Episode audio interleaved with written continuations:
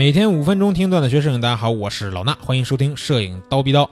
今天咱们聊一聊这个旅拍人像的事儿吧啊，告诉大家一些旅拍的小技巧。那其实这个也是到了一个旅游的旺季，很多朋友都愿意带着自己的朋友，不管是男朋友、女朋友，或者是这个好兄弟、好闺蜜，是吧？包括家长出去拍一些照片儿。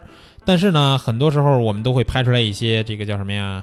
呃，到此一游照，对吧？这样的照片呢，作为一个拿相机的摄影师来说，这是。嗯，不能被接受的啊，所以说我们要通过一些小技巧去摆脱这种呃旅游纪念照、到此一游照，拍出真正的好的旅拍的人像作品。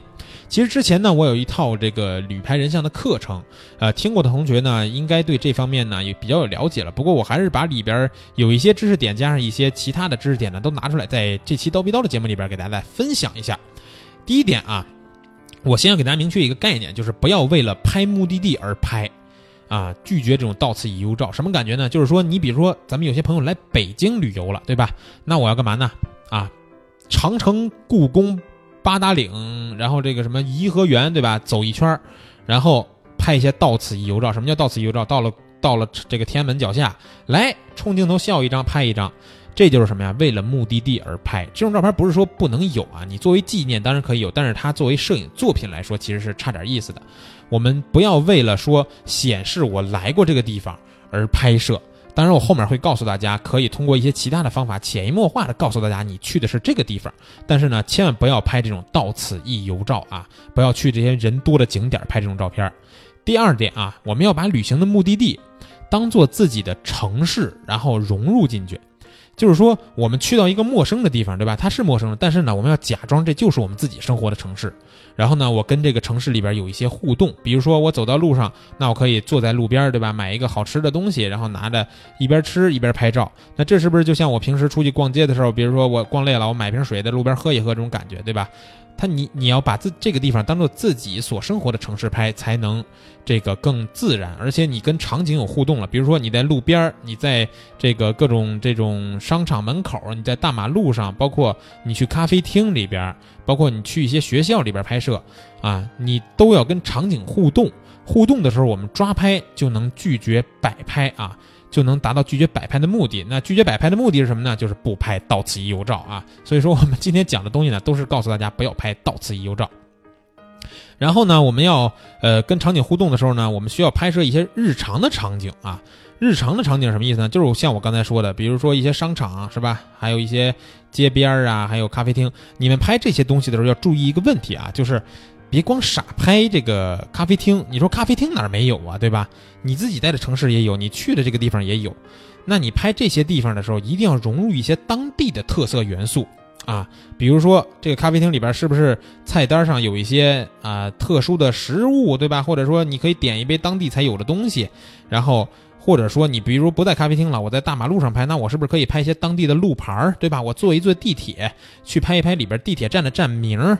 然后呢，包括一些街边的广告，呃，这个还有一些店铺的这个那个招牌上面都有一些当地的文字。你比如说香港和台湾那边就有一些繁体字，对吧？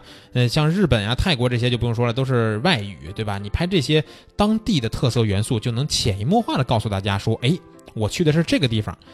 这是不是跟那个到此一游照那种这个叫什么呀？就是目的是一样的，对不对？可是这样拍呢，又是在我们的日常的生活环境里边拍，这样的拍摄更自然，这样的旅拍作品也更招人喜欢。你想想吧，你拍一套这样的旅拍作品，跟你去各个景点比这个剪刀手拍一套旅拍作品，到底哪个好呢？啊，傻子也知道，当然是拍更自然、更清、更自然的那个照片好了，对不对？呃，然后这个当地一些特色的人文元素也可以，比如说我们去这个呃拉萨，对吧？去这个新疆，或者说这甚至是这个很火的，就是泰国嘛。那这些地方都有一些特殊的人文的元素，包括柬埔寨什么的都有特殊的人文元素。你要把它结合到你的拍摄里边，通过这些人文元素去表现你的目的地，而不是通过一些明显的地标性建筑或者是旅游景点去表现你的目的地。然后还有一点要告诉大家的就是。多走少坐车，这个我在课程里边呢是详细的讲过的。